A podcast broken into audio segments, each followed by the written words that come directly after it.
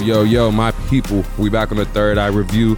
Thankful for the 2022 year. Thankful for all the followers, the listeners on the pod. Make sure you follow the barn on all on all your podcast platforms. So we got a we got a bunch coming 2023. So make sure you tune in, get all your podcast platform needs. Home of the third eye review, home of the birds and swords, home of the vulgar display podcast.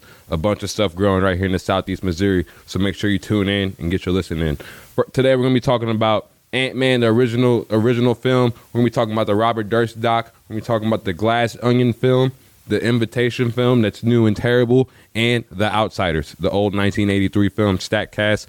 So I'll give you a quick review on all of them, and them are films that you should watch right now that's streaming at home. So make sure you get that. It's dropped below, and make sure you follow my Letterboxd at Third Eye Review for movies that you don't know about. You can just go through and catch a quick review on through my blog and my typing and letterings and, uh, and wording and all that. So make sure you follow me on Letterboxd to get that review, and you'll be in tune with all the great movies. So today, right now, we're gonna be talking about the new 2023 reviews. These are five movies I watch. So the original Ant Man, I think that is the best Ant Man from the first and second one. Uh, Scott Lang, you got you got Hank coming in, you got Hank coming in saving Scott from pretty much breaking into his house trying to take his suit. Um, one of the I just wanted to go back and kind of figure out why Scott Lang was so important to the Avengers and this timeline and stuff. I really didn't understand it, so I restarted the MCU timeline from the point of the original Ant Man movie, and it was a great decision for me because the original Ant Man, if you watch that film, it hops straight to Captain America: Civil War after that, and uh, Scott Lang gets himself into some into some things in Civil War that he has to kind of deal with in Ant Man the Wasp, which is the second Ant Man. So make sure that you do watch Captain America: Civil War after the original Ant Man. If you're listening to this pod and and believe the reviews, because the timeline does kind of fill the holes and gaps that you may have if you were to just jump from Ant Man to Ant Man and the Wasp. So, other than that, I think I know Scott Lang is uh, definitely a big part of the MCU now, and he's here to stay. And I cannot wait for Ant Man in the Quantum Realm next month. So uh, you'll catch Third Eye review in there opening night and I cannot wait. I think that'll be one of the bigger films since Spider Man No Way Home. I'm saying it now, but uh, the multiverse is just all you know, it's just all big mind boggling thing. So uh, you know, Ant Man is he went into the quantum realm the first one to survive, so I feel like he's a point holder of time and absolute time, and you could tell that in the second one. And the end credits from the second one, we're gonna get a little bit of Endgame, Infinity Wars, whatever that is, that little bit of that action and explanation. So uh, yeah. Marvel Phase 5 is about to kick off strong. So, um, other than that, we also watched the Robert Durst doc. I would not have watched this if it was not for my girlfriend. So shout out to her.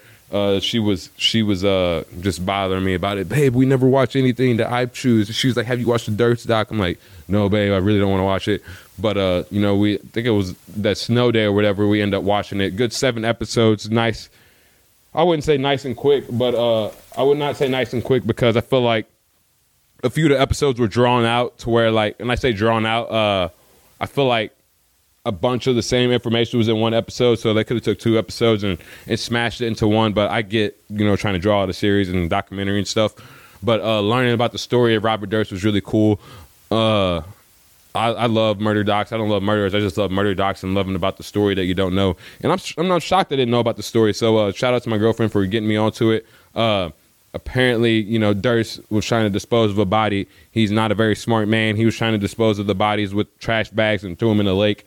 And then they obviously did not sink. So the man went back the next morning and only got the head. So now he has an open investigation of why his uh, his his landlord is dead and why he bought the apartment you know, dressed up as a woman, acting deaf and all that, trying to be in disguise. And that kind of runs into his wife being missing from 1982 in his first marriage. So, uh, and he's married to someone else, and people have not heard of them. So, uh, is Robert Durst involved? Um, make sure you go check that out and and know the story Robert Durst. And it's very crazy because now that he died and he died of COVID.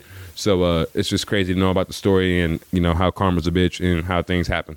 So I did like that film a lot. Um, the Glass Onion film. I'm not going to review this too much because I think this is a film everyone needs to watch.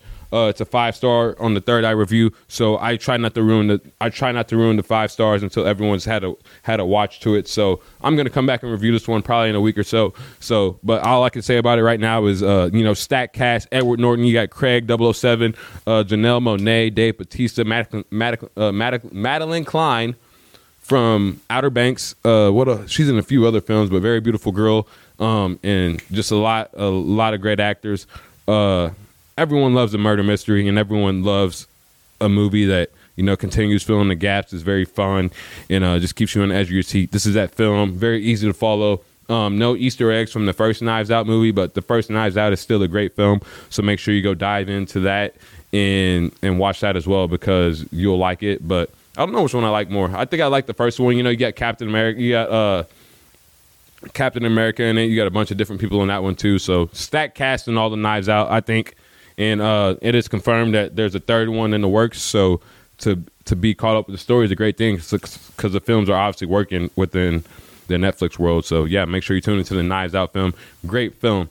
Um, the new Invitation movie. This was a I think a two two and a half review in my Letterboxd.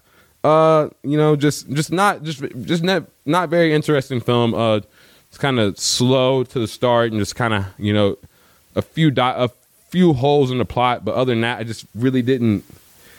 Just really what I just feel like it was kind of a push movie. You you know we all kind of get the gist of a vampire movie, especially when um you know only vampires all they want is the blood of the human and all that. So just cliche vampire movie to me. Really didn't enjoy it. Um, that's just my honest truth on it. But if you want to watch it, go ahead and watch it. It's a newer movie that dropped in 2022. It's on Netflix now, so make sure if you do want to watch that, is the invitation on Netflix, and the review on that is on my Letterboxd as well.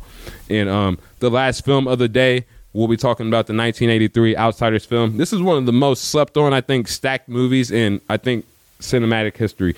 You got Cruise, you got Swayze, you got Matt Dillon, you got um, you got the Karate Kid. So a bunch of guys that you know, are still thriving in their film and you know movie days. Uh, Cobra Kai and you know Top Gun Maverick and Roadhouse is a classic, but you know Swayze is, is he's a classic. Matt Dillon, The Town, and all the movies he's been in. So from that film in 1983 to see how them guys carry themselves from that film, and I feel like that was kind of the stardom of what they were getting in. Uh, it was very cool to see. You know, I love Tom Cruise, love Matt Dillon, love his character. You know, you play that that uh, that Billy Badass, but you know the series role all the time. So uh, I love I love the film The Outsiders, but I do love the book more. I think this is one of the uh, this is one of the the few. It's one of the few. No, I tend to like the I tend to like the book more in a lot of in a lot of the movies that are turned from books, but uh I think this one I do love the book more because in this in the movie they go straight from the shanking to Ponyboy to Ponyboy and uh to Ponyboy and Ponyboy and who? He said stay golden. Oh, Ponyboy and Johnny, they were on the run. They were on the run from the very beginning. So uh, I just feel like they're running the whole movie to where the book kind of draws that out more and get to know about know more about the grease, the grease and the soda and the you know soda pop and all them. So uh, I do like I did like the book more with the Outsiders than the movie, but it's still a great film to watch. So make sure you go tune into that, and uh, make sure you follow the Barn at all your platform your uh, podcast pl- platform needs. And this is the Third Eye Review at Third Eye Review on the Letterboxd at Third Eye Review on Instagram. So make sure you tune in. Got TV series, got movie reviews in the house opening night of most movies and all that. So make sure you tune in, and I got all the reviews coming your way. Thank you for last year's listen, and we're going hot all 2023. Thank you guys.